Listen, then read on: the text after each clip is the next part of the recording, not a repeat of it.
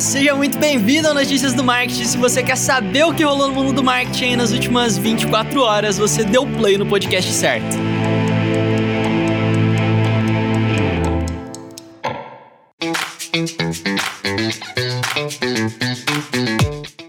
Seja muito bem-vindo a mais um episódio de Notícias do Marketing. Hoje é sexta-feira, que maravilha, dia 10 de julho. Vamos ver que tretas, que notícias, que acontecimentos aconteceram. Acontecimentos aconteceram. Cara, vai fazer graça, olha só. Fala umas coisas estranhas, né? Vamos para as notícias que importa mais. Manda aí, Vini hoje é sexta-feira, tá acabando a nossa semaninha aqui, e se você for muito bom de memória, você vai lembrar que eu tinha postado com vocês aqui que essa semana os pagamentos do WhatsApp seriam liberados, né? É, não rolou. não rolou, eu perdi a aposta, mil desculpas, eu falhei miseravelmente com vocês, mas eu vou aproveitar aqui a oportunidade então para atualizar sobre como é que tá o andamento dessa treta, se vai rolar pagamento no WhatsApp ou não. É, essa semana, tanto a Mastercard quanto a Visa protocolaram uma proposta ali junto com o Banco Central pedindo a liberação do recurso de pagamentos do WhatsApp. Junto com o Banco Central, não, né? Pro Banco Central. Só para não criar inter interpretações errôneas aí. É, e basicamente nessa proposta ali, eles deram uma apaziguada na situação, falaram, pô, deixa o Zap entrar aqui, deixa ele participar da brincadeira, os caras são nossos brothers, né? Falaram mais ou menos assim. É, a Visa, propriamente dita, falou muito da questão de segurança também, a Visa explicou que o WhatsApp vai usar a tecnologia Visa Cloud Tokeniz Tokenization e o Visa Direct, que são duas tecnologias das mais avançadas que a Visa tem no portfólio hoje em termos de segurança. Então, para dar uma tranquilidade a mais para o BC ali. E ambas as empresas disseram que estão dispostas a fazer qualquer adequação que o Banco Central solicitar para que o recurso seja liberado o quanto antes. Então, ambas estão fazendo ali um meio de campo para que o WhatsApp possa entrar na, na brincadeira também. Óbvio que isso não é só amizade, né? eles sabem o impacto que isso vai ter no caixa deles também. Eles ficaram tão animados quanto a gente aqui com essa novidade. Mas enfim, é isso que a gente tem até então. Não foi essa semana ainda, mas eu vou dizer para vocês que eu acho que da semana que vem não passa. Por favor, me cobrem.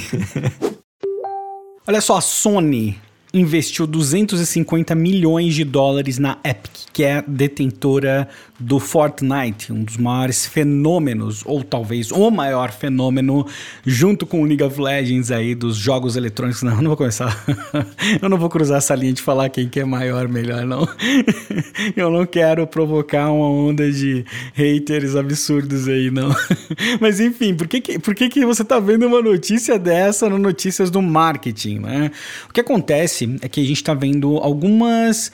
Um, algo que não parece uma plataforma se transformar numa plataforma. Olha o Fortnite. Você fala, é um jogo. Não, ele não é simplesmente um jogo, ele é uma plataforma. Né? A partir do momento que você tem show, que não citei esses dias, do Travis Scott, ao vivo, num ambiente específico do jogo. Você teve, uh, teve uma notícia de um programa, esqueci o nome, We the People, né? O programa específico que foi uh, transmitido, trailers de filme que foram transmitidos dentro do jogo. Ele não é simplesmente o jogo, ele passa a ser uma plataforma. E essa é uma grande tendência. Eu coloquei isso aqui como uma desculpa para te falar dessas tendências, porque uh, se você olhar a Visia da Sony, a marca da Sony ali, né, de TVs, eles têm uma plataforma plataforma, por exemplo, para você fazer anúncios nas TVs. Isso está acontecendo cada vez mais. Então, a minha dica para você, junto com essa notícia, é fique de olho em plataformas alternativas, porque elas podem representar uma grande oportunidade para você atingir o seu público de uma forma diferente do tradicional. Bora lá, pessoal! E vamos falar de WhatsApp Business agora, que foi uma ideiazinha acertada do Facebook, né? Pô, putz, puta ferramenta da hora. é uma ferramenta do WhatsApp que tem uma adesão absurda. É, assim que sair a questão de pagamentos mesmo, o negócio vai decolar, não, não tenho dúvidas. E eu acho que o WhatsApp Business finalmente vai ser a ferramenta que vai dar dinheiro pro WhatsApp, né? Que até hoje o aplicativo só deu prejuízo aí pro Facebook. Mas eu acho que isso tá muito próximo de mudar. É, até porque, segundo o levantamento do The Wall Street Journal, é, hoje mais de 50 50 milhões de usuários estão usando o WhatsApp Business. É muita coisa e eu tô falando só da versão business aqui, gente. Só da versão business. É, esses 50 milhões de usuários eles representam um aumento de 10 vezes o número de usuários que o WhatsApp Business tinha há um ano atrás. Então, realmente está crescendo absurdamente a base. Imagina se durante todo esse período já tivesse pagamentos via WhatsApp, né? Ou melhor, imagina quando lançar os pagamentos do WhatsApp, o quanto que não vai crescer ainda mais a ferramenta. Mas voltando aqui, o WhatsApp anunciou algumas novidades para o WhatsApp Business também no dia de ontem. E duas delas são novidades que a gente já tinha visto é, para os usuários comuns. Né? O Estevão já tinha contado aqui para vocês que é a possibilidade de adicionar um contato via QR Code e os stickers animados também, que antes estavam só disponíveis para os usuários do WhatsApp convencional e agora estão chegando para as empresas, é, com um certo nível ali de personalização dos stickers, porque vão ter, vão ter stickers exclusivos para o business. Então tem ali o sticker de fora de estoque, de frete grátis, de promoção, que você pode usar aí para suas campanhas. Achei bem legal. Mas a principal novidade eu acho que é a criação de links para os catálogos de produtos. Porque até então você podia criar os seus catálogos no WhatsApp e usar eles só dentro do WhatsApp, né? enviar quando alguém te pedisse ali via chat. E agora você vai poder criar um link externo para esse catálogo também, para você poder usar em outros lugares. Então você utilizar ali na tua campanha do Facebook, jogar no Twitter, um e-mail marketing, colocar na, na tua bio lá do Instagram, qualquer lugar e aí quando o teu cliente clicar nesse link, já abre o teu catálogo do WhatsApp. Gostei demais, gostei demais. Acho que demorou para lançar essa funcionalidade, na verdade, é, mas curti e tá sendo liberado aí aos pouquinhos para todo mundo. Daqui a pouco deve chegar para você também. E a pauta é inteligência artificial. A Organização das Nações Unidas para Educação, Ciência e Cultura, a Unesco, iniciou um processo agora que vai durar dois anos, onde eles querem definir alguns padrões a respeito da ética da inteligência artificial. E aí, tanto ah, colaboradores do meio acadêmico, como iniciativa privada, órgãos governamentais, todo mundo pode, vamos dizer assim, dar um pitaco a respeito de conceitos, situações, contextos que eles acreditam que devem ser considerados. Isso é um passo fundamental para a gente ver uma melhor e maior adoção de inteligência artificial no dia a dia. Você fala, Estevam, mas para que isso? Bom, é, basicamente a gente passa tudo, to, todos os nossos defeitos, a gente passa para a inteligência artificial também também, porque quando você programa um algoritmo, quando você direciona um algoritmo, tem algumas questões que são complexas. Por exemplo, às vezes eles trabalham com uma base de dados que essa base de dados tem um viés de gênero, um viés relacionado a uma raça específica né? E é uma coisa, nossa, é muito complexo isso, porque não deveria ter, teoricamente, a inteligência artificial deveria simplesmente ser melhor do que a gente, mas como ela é baseada em dados e situações que nós estamos alimentando, muitas vezes não é isso que acontece. Existem vários estudos a respeito disso, inclusive aqui no Brasil tem o Tarcísio Silva que trabalha bastante com pesquisa, métodos, e ele inclui muito a questão da raça, dentro do contexto de análise dele. Eu vi, ele vi que ele tem alguns trabalhos relacionados a isso também, então se você quiser se aprofundar, é, digita aí Tarcísio Silva com z.com.br barra blog, você vai ver um conteúdo bem bacana dele a respeito disso. Mas, de novo, é fundamental que isso aconteça agora e tem alguma norma. A gente vai entrar num, num cenário, num futuro próximo, onde nós vamos ter leis específicas para inteligência artificial. Eu acredito que não tem como fugir disso, porque fica a dica aí: um, um crime cometido por uma inteligência artificial a culpa é da inteligência artificial ou é de quem programou, mesmo tendo programado para ela ser algo autônomo? Olha só. Então, lógico, essa é uma discussão que já está acontecendo no mundo, tem, mas tem muito chão para caminhar ainda, tem muita coisa para acontecer. Então é interessante acompanhar porque a inteligência artificial impacta diretamente nas nossas vidas hoje. Isso é uma transição para a próxima notícia. Me diz, você conhece a Rap? A Rap é aquele aplicativo de entrega. Eu acho que se você for de alguma cidade grande, capital e tal, você deve conhecer a Rap. Aqui em Joinville não tem ainda, mas sempre que eu vou para São Paulo eu acabo usando, então acredito que boa parte das pessoas conhecem, né? A Rap é quase como se fosse um iFood da vida. É, inclusive eu acredito que seja um dos maiores concorrentes do iFood no Brasil. E agora parece que eles estão querendo querendo dar uma diversificada boa ali no aplicativo deles, eles estão trazendo para o Brasil o Happy Entertainment.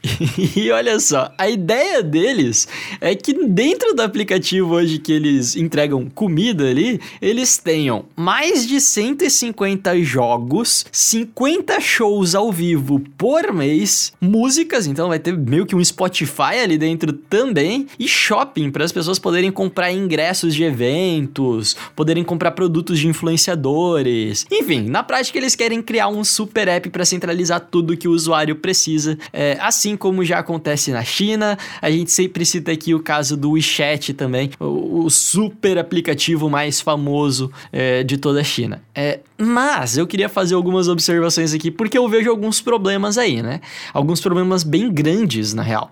Porque, enfim, eu acho que o pessoal do Rap deve ter pensado nisso, mas o meu trabalho aqui é opinar. Eu vou dar a minha opinião aqui, vou dar meus, meus 20 centavos.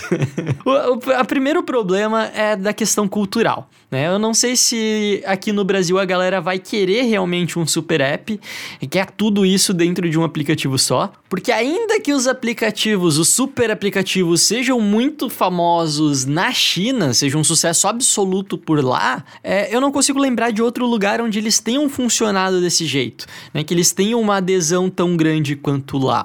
Então talvez exista uma barreira cultural mesmo, né? De que, sei lá, o brasileiro, o, o norte-americano, eles querem os aplicativos separadinhos ali pode ser o caso. E o segundo problema que eu vejo é que o rap não tem uma penetração tão grande assim na população. Porque a grande sacada dos super aplicativos é você criar uma dependência gigante nos usuários para que eles tenham tudo centralizado em um só lugar e eles só dependam daquele aplicativo ali. E ok, faz sentido quando você está falando de um Alibaba, que é o maior comerciante da. o, maior varejista da China, ou de um WeChat, que é o maior mensageiro da China. Mas quando a gente fala do rap, o rap ele não é o número um em nada disso. O rap não é o número um em, em, jogos, ele não é o número um em música, ele não é o número um em lives e ele não é o número um nem no mercado dele, que é o de entregas. Né? Eu diria aí que pelo menos o Uber Eats e o iFood estão na frente dele. Então, se eu fosse o CEO do rap, eu não adotaria essa estratégia, mas tipo, mas nunca. eu posso estar super errado, pode ser uma baita de uma sacada genial deles, mas eu não faria isso. Eu não faria isso. Eu acho que se essa fosse uma ideia que partisse de um WhatsApp, de um Facebook, do, do Instagram ali, como inevitavelmente vai acontecer, eu acho que aí sim você tem uma penetração grande o suficiente, um apelo é, para que as pessoas utilizem, centralizem tudo em um aplicativo só. Mas eu acho que isso não vai acontecer no rap. Na minha opinião, isso vai só desviar o foco do verdadeiro mercado deles, que é um mercado gigante que eles poderiam estar tá aí é, muito mais empenhados em conquistar. Mas enfim, essa é minha opinião. Eu, como eu disse, eu posso estar completamente errado. E se você discorda de mim, por favor, vai lá no Twitter pra gente trocar uma ideia. Você conhece o Tetris, o joguinho? claro que você conhece, eu tenho certeza que você já ouviu falar e provavelmente já jogou Tetris aí na sua vida. E você fala, Estevão, virou um, um podcast de jogos esse aqui? O que, está acontecendo? Não, mas eu achei muito curioso a questão da, de como o Tetris se adequou a uma nova realidade do mercado e aos novos jogos, porque eu acabei de citar Fortnite, você olha outros jogos no mercado, você fala, meu, que chance tem um Tetris da vida, né? E o que eles fizeram é que agora eles estão lançando um modo competitivo misturado com uma espécie de, sei lá, sabe esses programas de palco que você concorre a prêmios? Mais ou menos isso, vai ter um, um show ao vivo toda noite você vai poder entrar para competir e ganhar uma parte do prêmio da noite, que é, acho que o total são 5 mil dólares. E o nome disso vai ser Tetris Prime Time toda, tipo, e vai ter um, um ator de verdade apresentando isso. Né? Deixa eu até ver o nome do ator aqui, eu esqueci, esqueci desculpa, eu esqueci o nome dele. É, é Milen, Milen Bard. Eu não sei, eu não conheço ele, nunca.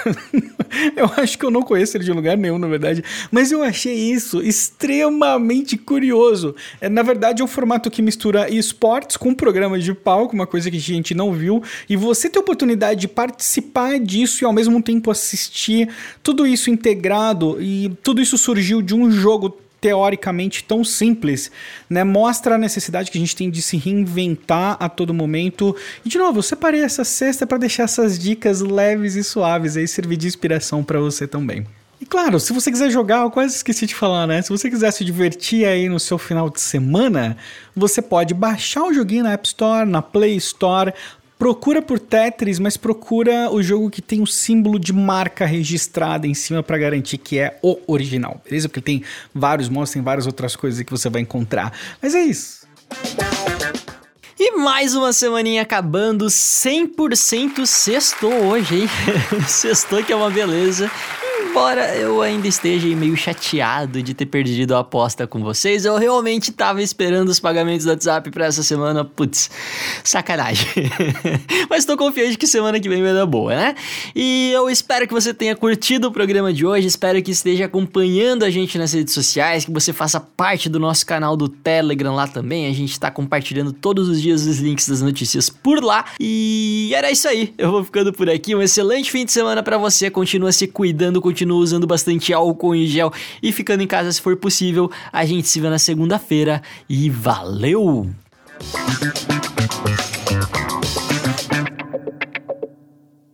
Este podcast foi uma produção de Estevão Soares e Vinícius Gambetta, distribuído por Agência de Bolsa e SMXP.